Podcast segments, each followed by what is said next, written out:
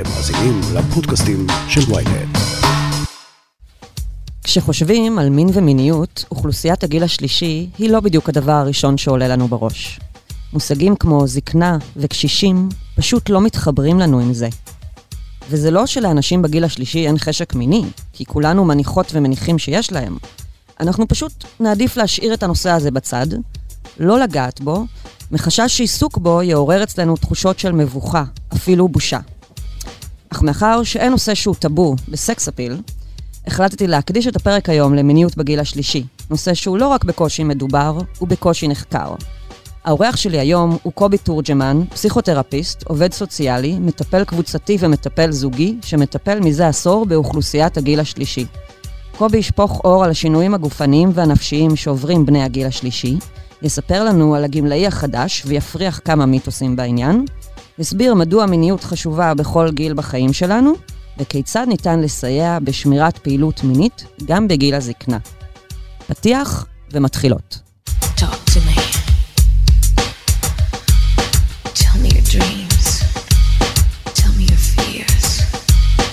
היי, אתם ואלתן על סקס אפיל, פודקאסט המיניות של ynet יחסים. אני לא רשתת מאור, והאורח שלי היום הוא קובי תורג'מן, פסיכותרפיסט, עובד סוציאלי, מטפל קבוצתי ומטפל זוגי, שמטפל מזה עשור באוכלוסיית הגיל השלישי. קובי, תודה רבה שהגעת אליי. אהלן. איזה כיף שאתה פה. גם לי. ייי. Um, אנחנו מדברים היום על אה, נושא שהוא כביכול לא נושא סקסי, אבל הוא נושא מאוד חשוב, שבקושי בקושי נוגעים בו. וזה בעצם המיניות בגיל השלישי.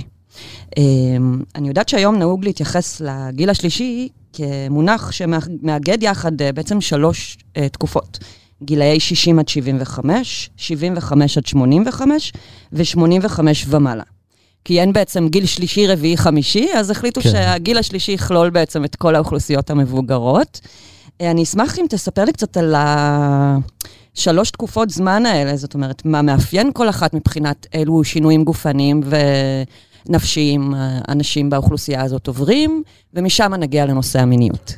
אוקיי, okay, אמ, אם אפשר, אפשר להסתכל על אה, זקנה לא בתור אה, מקשה אחת. זאת אומרת, זה גיל שמחולק לשלושה חלקים, כל אה, חלק יש לו את המאפיינים הפסיכולוגיים ואת המאפיינים הפיזיולוגיים שלו. אם אנחנו מסתכלים על החלק הראשון, על השליש הראשון של גיל הזקנה, זה באמת גיל שהוא זקנה צעירה. יש בו הרבה מאוד משימות מעבר בתוך החיים, אה, פרישה מעבודה, אה, התכנסות חזרה לתוך העצמי, לתוך המשפחה, אבל גם איזושהי בחינה מחודשת של היחסים שלנו עם הסביבה. זה לא גיל שאני יכול להגיד שהוא זקנה. זאת אומרת, אם אנחנו מסתכלים היום על אנשים בני 60, 70, הם לא הזקנים שאנחנו יכולים לתאר לעצמנו, אפילו לא סבא וסבתא שלנו בגילאים האלה.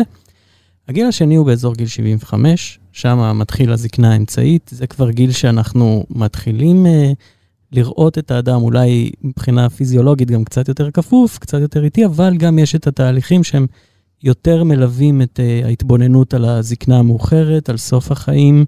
והזקנה השלישית, כבר אנחנו מדברים גיל 85 ומעלה, שזה כבר מה שאנחנו מכנים זקן זקן, ששם אנחנו באמת... למרות שהיום אני מכירה הרבה סבתות בנות 90 ומשהו שהן מתפקדות, והמיינד שלהן במקום הנכון, והן מאוד מפוקחות, וממש כאילו, כמו נשים צעירות אפילו.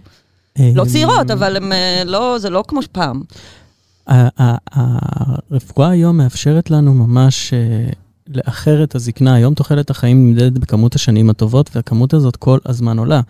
אין אה, שום סיבה שאישה בת 90 לא תנהל חיים אה, עשירים, יפים, נעימים, וגם חיים מיניים. זה משהו שמאוד מאוד חשוב. אמ, מי זה הבן 60 החדש הזה, או הבת 60 החדשה שהזכרת קודם? קודם כל, 60 זה גיל אה, שהוא קצת טריקי. זאת אומרת, אנחנו עדיין עובדים, אנחנו מנהלים חיים, אנחנו מתחילים לחוות אולי את הגיל השלישי דרך הילדים שלנו. פתאום הילדים שלנו יוצאים מהבית, מתחתנים, הקן מתרוקן, אנחנו נשארים לבד, אז שם אנחנו נראה באמת אה, לפעמים עלייה מאוד מאוד באנרגיה, חיפוש אחרי משמעות חדשה של החיים, אה, וגם בהיבט המיני. זאת אומרת, אנחנו יכולים ממש לראות איזשהו דיון פנימי שמתחיל בגילאים האלה. אני מתחיל לשנות את החיים שלי. פתאום אני כבר לא מנכ"ל, פתאום אני כבר לא רופאה, פתאום אני, זאת אומרת, אני פרשתי מהעבודה, הטייטל המקצועי שלי קצת נסוג ממני, ואני מתחיל לברר עם עצמי מה בעצם המשמעות שלי בתוך הזוגיות, בתוך החיים, איזו מין אישה אני, איזה מין גבר אני. הדיון שהיום אנחנו רואים אותו, זאת אומרת, אפילו בכל ההתפוצצות שהתחילה בשני העשורים האחרונים של ה anti-aging, שכל פעם הולכת ונהיית קיצונית יותר. השאלה עד כמה אני רוצה באמת, או רוצה באמת ללכת עם ה anti-aging הזה. כמה אני צריך... אה, למה, למה הכוונה ב anti-aging? אמ, בלא... בלהסתיר את סימני הגיל, בלהסתיר את סימני הזקנה. זאת אומרת, אה, לא, לא שאלה אפילו של בוטוקס וכאלה דברים, אלא האם אני אראה כפי גילי, כמו שאנחנו יכולים לדמיין את זה קורה, למשל.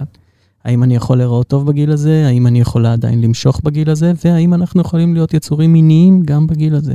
מה יכול לחדש לנו הגבר שאיתנו כבר 45 שנה? מה האישה שאיתנו ש-45 שנה יכולה לחדש לנו? כמה אנחנו שווים בחוץ? האם אנחנו יכולים לצאת מהמסגרת של הנישואים שלנו ובאמת ירצו אותנו, למשל? לא הרחבת קצת על השינויים הפסיכולוגיים והפיזיולוגיים שעוברים בני לא, קבוצות הגיל. השינויים, אני חושב שהשינויים הפיזיולוגיים, אה, הרבה פעמים אנחנו מסתכלים על זה בצורה של גברים, והשאלה הדיכוטומית, האם יש זקפה או אין זקפה. וזה לא, לא מדויק. זאת אומרת, אני חושב שהיום יש לרפואה, גם אצל נשים וגם אצל גברים, אנחנו יכולים לראות יכולת לעזור בכל, ה... בכל החלקים הפיזיולוגיים. אה, זאת אומרת, החל מוויאגרה, טיפולים הורמונליים והטיפולים מיניים מאוד ממוקדים. אבל אה, לא זאת השאלה. זאת אומרת, יש, אה, מצד אחד יש ירידה, הרבה פעמים אנחנו נראה ירידה בעיסוק במין, אבל זה בעיסוק במין כמו שהוא נתפס על ידי צעירים. זאת אומרת, עיסוק בהרבה מאוד יחסי מין, עיסוק בכמות הנשים, כמות הגברים וכאלה דברים. אנחנו נראה את ההסתכלות על מין הרבה פעמים יותר כמקום אינטימי, מקום זוגי, מקום אה, שלב יותר. הרבה פעמים מקום איטי יותר ומקום של אה, יצירה של אינטימיות משותפת. הרבה מהזוגיות אה, המתחדשת בגילאים האלה, כשפתאום שני אנשים שהתרגלו לגדל שלושה, ארבעה ילדים ביחד מוצאים את עצמם לבד בבית וגם בלי עבודה, אז כמה אפשר ללכת לחוגים ולשמוע הרצאות? אז הם מוצאים את עצמם מתכנסים לפעמים לתוך הזוגיות שלהם. ושם יש בחינה מחודשת גם של הסיטואציה המינית, של הנרטיב המיני הזוגי שלהם. למה מיניות היא בכלל חשובה בגילים האלה? מיניות חשובה בכל גיל. אנחנו חווים את עצמנו דרך המיניות. אה, אחד הדיונים הכי משמעותיים שיש זה התהליך של בגידת הגוף. והיכולת שלנו לחוות את הגוף שלנו גם כמיני. מה זה אומר בגידת הגוף?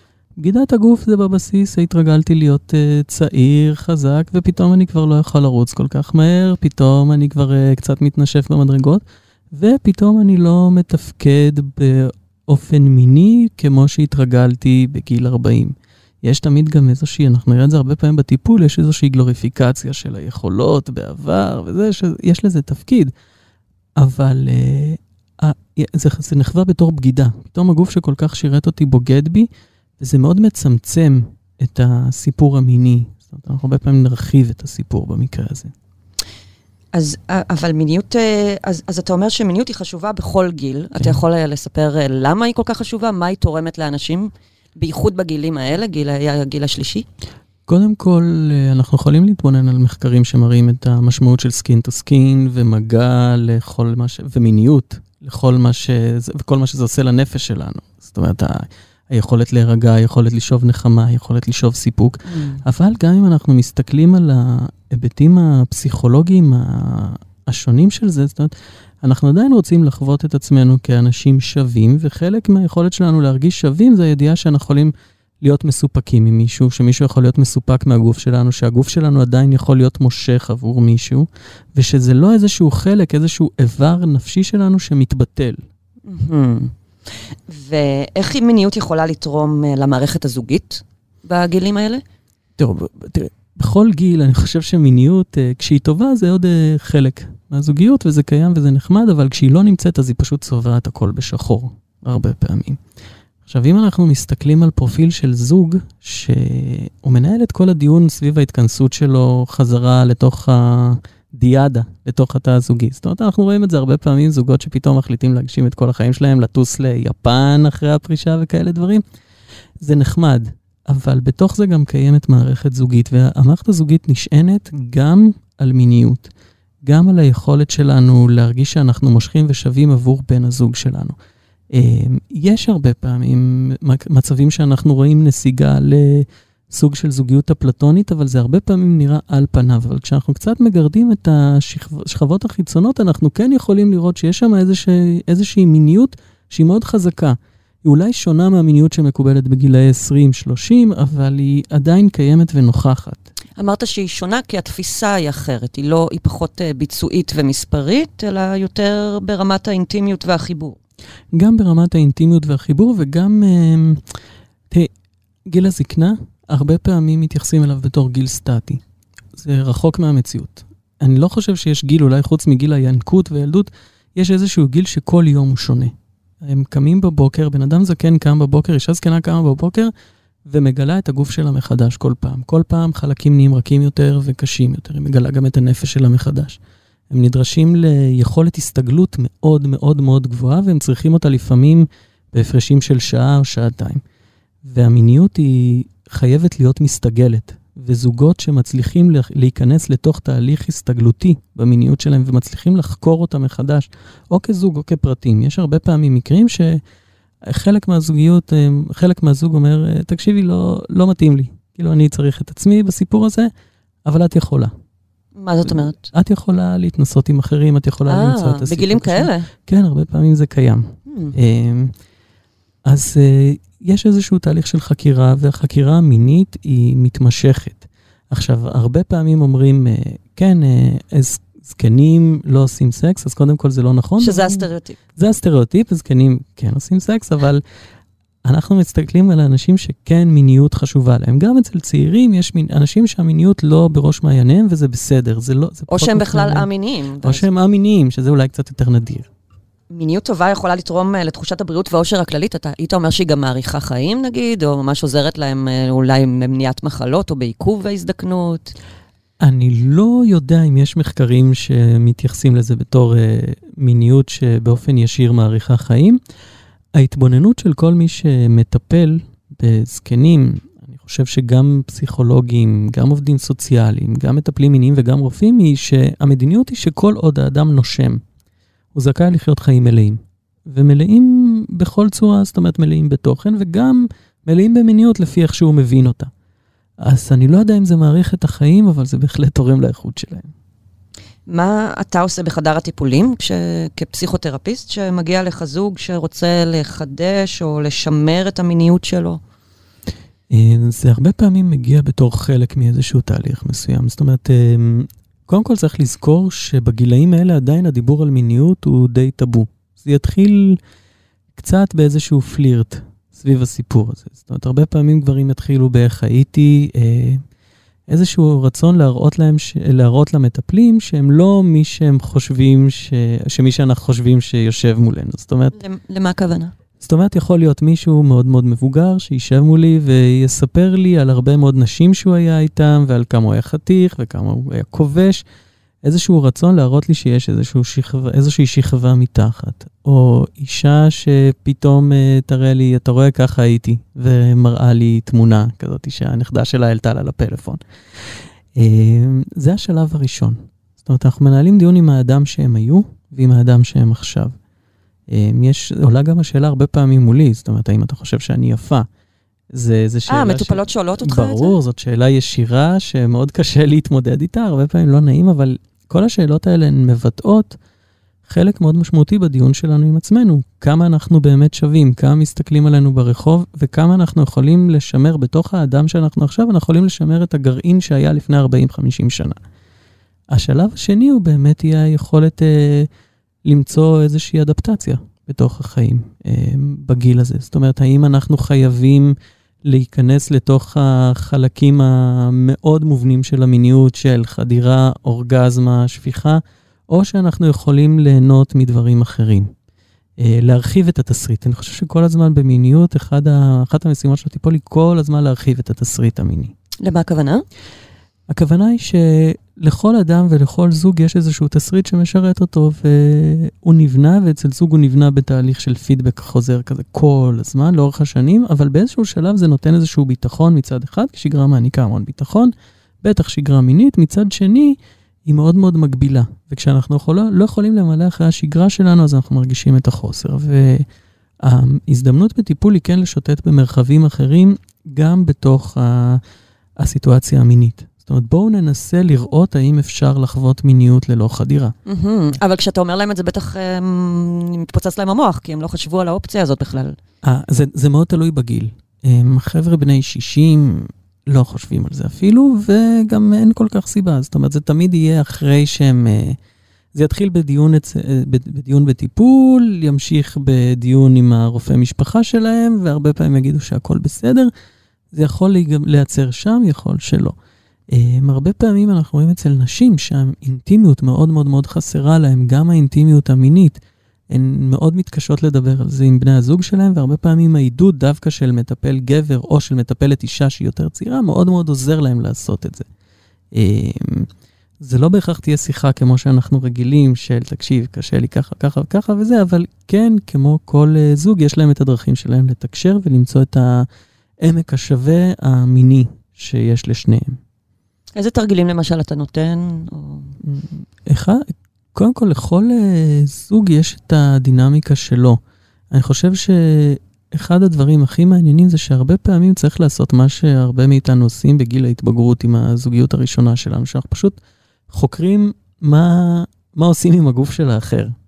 זאת אומרת, uh, ממש uh, מה שאני מציע זה פשוט לקחת את הזמן ופשוט לשהות בלי אפילו מגע באזורים מיניים בגוף. פשוט uh, לגעת אחד בשנייה, להתבונן, להסתכל, לחשוב על הטמפרטורה של החדר, לחשוב על התאורה של החדר, לחשוב על השעות שנוחות לכם.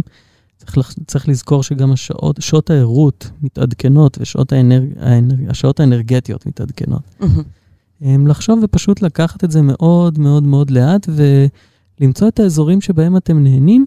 גם אם על פניו הם לא קשורים למיניות באופן ישיר. אז לכך אתה מתכוון בהרחבת המבט. זאת אומרת, כן. המיניות היא לא רק האקט עצמו, אלא בואו תבלו עם עצמכם במגע, בחושניות, באינטימיות, בזמן אחד עם השני. כל עוד אתם נמצאים ב state of mind מיני וחווים את עצמכם כיצורים מיניים, אתם, כשזה בתוך הזוגיות, אתם... בתוך תהליך מיני. מה זה state of mind מיני? state of mind מיני, זאת אומרת, אני יכול לתת דוגמה ממטופלת שהייתה לי, שהיא אמרה שבכל uh, ערב של, uh, בכל ערב מסוים בשבוע, הם uh, לוקחים את הזמן קצת יותר בשקט, מדברים יותר בשקט במיטה, זה לא שהוא ישר uh, מסתובב עם הגב וזה, מדברים, נוגעים קצת, מתלחששים קצת, ואז כל אחד הולך לישון. בת כמה היא? בת, היא הייתה בת 90, אני חושב. וואו. אין שם חדירה, mm-hmm. אין שם שום עונג שנחשב עונג מיני שהוא קלאסי, מה שאנחנו חושבים, אבל עבורה זאת הייתה אינטימיות שהיא מאוד מאוד מאוד מינית. היא גם אמרה, זה משהו שאני הייתי עושה רק עם הבן זוג שלי. אהה, שהוא מוקדש רק לזוגיות. בדיוק. ולמה זה חשוב? בשבילה? זה חשוב בשבילה קודם כל כי היא מרגישה אישה ברגעים האלה. זאת אומרת, שם פתאום היא כן התחילה לספר על כינויים שעלו מהתקופה שהם היו עוד אה, ממש ממש ממש צעירים, הם עלו בחזרה. אה, אני קצת מתגעגע אליה כשאני חושב על זה. אמ, כינויים חדשים שעלו כשהיא הייתה צעירה מאוד, כשהם רק... כינויי חיבה, אתה מדבר? כינויי חיבה, ממ. כינויים מיניים. התחיל מגע באזורים קצת יותר ארוגניים, אבל זה לא היה העיקר, כי בסופו של דבר, גם אחד הדברים שהרבה פעמים זקנים אומרים זה, אני כבר עשיתי הכל. מה עוד אפשר לחדש? זהו, מה עוד אפשר לחדש לי פה? אז... אה, כבר ב fifties עשיתי את זה. כבר ב fifties, והאמת זה משהו שהוא מאוד מאוד מעניין. זאת אומרת, אם אנחנו מסתכלים על מי שהיו זקנים לפני 30 שנה, שהם נולדו כאילו ממש בתחילת המאה, או קצת לפני אפילו, המיניות הייתה אז שונה לחלוטין. המיניות עם האישה הייתה שונה לחלוטין, משהו הרבה פעמים הרבה יותר פוריטני. זה לא שלא עשו סקס, אבל הסקס היה שונה. הוא היה יותר לצרכי רבייה. לצרכי רבייה עם האישה. בואו, mm-hmm. בואי לא נשכח שהרבה נפטרו מסיפיליס בתקופות מסוימות. אה, בתי הזונות פרחו באוסטריה, למשל. אה, כן, אבל אה, היו, היו מחזיקים מאהבות וכאלה דברים, אבל עם האישה זה היה משהו אחר. אבל אם אנחנו מסתכלים על האנשים שהם זקנים היום, הרבה מאוד מהם חוו את המהפכה המינית של ה-60's. שחרור מיני ראשוני בתחילת המאה, הם לא מגיעים כשזה בן הזוג היחיד שלהם הרבה מהמם. פעמים. אה, או שהם מגיעים לגיל הזה כשהם כבר בפרק ג', פרק ב' או ג', פרק ג'. ד', אמ, או שהם אה, רוצים את הפרק הזה. זאת אומרת, יכול להיות מצב של מישהו אלמן, אלמנה, שכן מעוניינים בזוגיות, וחלק מהזוגיות זה גם אינטימיות מינית. יש לך עוד דוגמאות לדרכי טיפול, או זוג שבא אליך בגיל הזה ועזרת לו? אני חושב שאחד האתגרים בטיפול זוגי עם אנשים מבוגרים זה להיכנס לתוך אה, זוגיות שקיימת לפני שנולדתי. אה, מעניין. כן, הם, ק- הם קיימים כזוג כל כך הרבה זמן, ואחד הדברים שתמיד אומרים, זאת אומרת, אנחנו לא יודעים מה יש לך לחדש לנו, אז קודם כל, אני לא חושב שאני צריך לחדש או יכול לחדש. אנחנו מנסים ביחד בטיפול לראות מה הם יוצרים ולהרחיב את המבט. ואם אנחנו מצליחים להרחיב את המבט הזוגי ולנסות ביחד, גם אחרי 50-60 שנה, לשוטט במרחבים אחרים ולחקור מרחבים אחרים בתוך החיים הזוגיים, זה משהו שיכול גם להרחיב את הסיטואציה המינית. ואחד הדברים, אני חושב, הכי, הכי בולטים שקורים זה שאנחנו מתחילים לראות איזושהי כניסה חזרה לתוך האינטימיות הזוגית, ואז זה כבר מתחיל לסגת בטיפול. פתאום יש איזה משהו שהם חושבים, אוקיי, זה שלהם, הוא לא צריך לדעת מזה, המטפלת לא צריכה לדעת מזה, אנחנו נשאיר את זה לעצמנו ו- וזהו. ואז אה, רואים, רואים את השינוי אבל בטיפול. מה לגבי בתי אבות של ימינו? אה, בתי אבות שלי, קודם כל צריך להפריד, יש דיורים מוגנים ויש uh, בתי אבות. Um, אני חושב שמה שמדברים כשאומרים על בית אבות, הרבה פעמים מדברים על דיור מוגן, שזה נורא יפה לראות את זה. זאת אומרת, uh, יש לזה את היתרונות של זה, יש לזה את הקשיים של זה, אבל uh, אם מדברים על uh, משהו זוגי, זה קצת מזכיר תיכון, אפילו תיכון אמריקאי. זאת אומרת, אנחנו, אנחנו נראה שם חבורות בדיור מוגן? בדיור מוגן, אנחנו נראה חבורות, אנחנו נראה את, ה, את הקבוצה של אה, המקובלים. יהיה מקובלים, לא מקובלים? יהיה מקובלים, לא מקובלים, יהיה את הבחור המוזר, יהיה את הזועמת, יהיה את כל, ה, את כל הקשת של מה שאנחנו רוצים לראות. ועם סצנת dating מטורפת הרבה פעמים, אה, עם קנאות וסצנות, אה, ו... זאת אומרת, צריך לזכור. אה, ומין? בחדרים? יש הרבה מאוד מין, כי מדובר פה בסופו של דבר על גברים ועל נשים. הם, הם רוצים ליהנות מזה, הם רוצים לחיות עם זה. אני חושב שאולי המסר... הרבה מהם אלמנים גם, אלמנות. אלמנים, אלמנות, מתאלמנים, הרבה פעמים אה, בגידות בתוך, ה... בתוך המקום. אבל איך יש להם פרטיות כשיש את הצוות הרפואי הסיעודי שמטפל בהם כל הזמן? צוות סיעודי מגיע רק לאנשים סיעודיים. הם, פה מדובר על חבר'ה שבסך הכל יש להם את הדירה שלהם, אבל uh, בואו תנסו לדמיין, תנסי לדמיין איך היו מכניסים את כל החבר'ה של התיכון פשוט לאיזושהי פנימייה ענקית. הרבה פעמים ככה זה נראה שם. אולי בקצב אחר, בזמן אחר, אבל מי יושב ליד מי בשולחנות שם, ומי מצטרף לשולחן, וואו. וועדות קבלה, וכל הדברים האלה לדברים שהם מאוד בוערים, מאוד חיים. והסצנת dating היא ממש ממש ממש חזקה הרבה פעמים. איזה קטעים. כן. אמ, אה, לסיכום, אה, איך אתה חושב שאנחנו כחברה יכולים לעזור לבני הגיל השלישי ומעלה לחיות חיים מלאים יותר מבחינה מינית? אמ, קודם כל, אני חושב שאולי אנחנו כחברה, אחד הדברים שאנחנו יכולים מאוד לעשות עבור עצמנו, לא עבור אה, מבוגרים בפרט, אה, זה קצת להרחיב את ההתבוננות המינית. Uh, מיניות זה לא רק לאנשים יפים, צעירים, מיניות זה לא רק דבר uh, סטרילי כזה, גם אם הוא נעשה על ידי אנשים שנראים קצת קינקים, זה עדיין הרבה פעמים נשאר סטרילי. מיניות יכולה להיות משהו מאוד מאוד רחב, משהו שיוצא מהמשולש של... Uh, אורגזמה, שפיכה, חדירה. משהו שהוא הרבה יותר עמוק מזה, ופשוט אה, ברגע שמרחיבים את המבט, אז רואים שגם אנשים שלא חשבנו שהם יהיו פעילים מינית, הם, המין מעסיק אותם, הם חושבים עליו, נהנים ממנו, מחפשים אותו, ו... ושווה פשוט להתבונן בזה. ונראה לי שגם צריך שווה לאפשר להם את המרחב ואת הפרטיות ההכרחיים, כדי שהם, מתוך הבנה שגם הם פעילים מינית. המרחב הוא לא רק למיניות.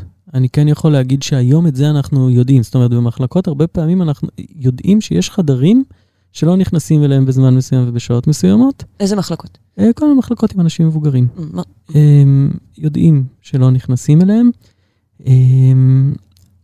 אני חושב שצריך אולי קצת לשנות גישה. זאת אומרת, אמ, אנשים מבוגרים הם קודם כל אנשים, אחרי זה הגיל שלהם הוא בא לידי ביטוי, ולא רק מיניות. זאת אומרת, גם היכולת של מישהי להחליף בגדים בלי ששתי אחיות ורופא יבהו בה, היא מאוד מאוד חשובה. לגמרי.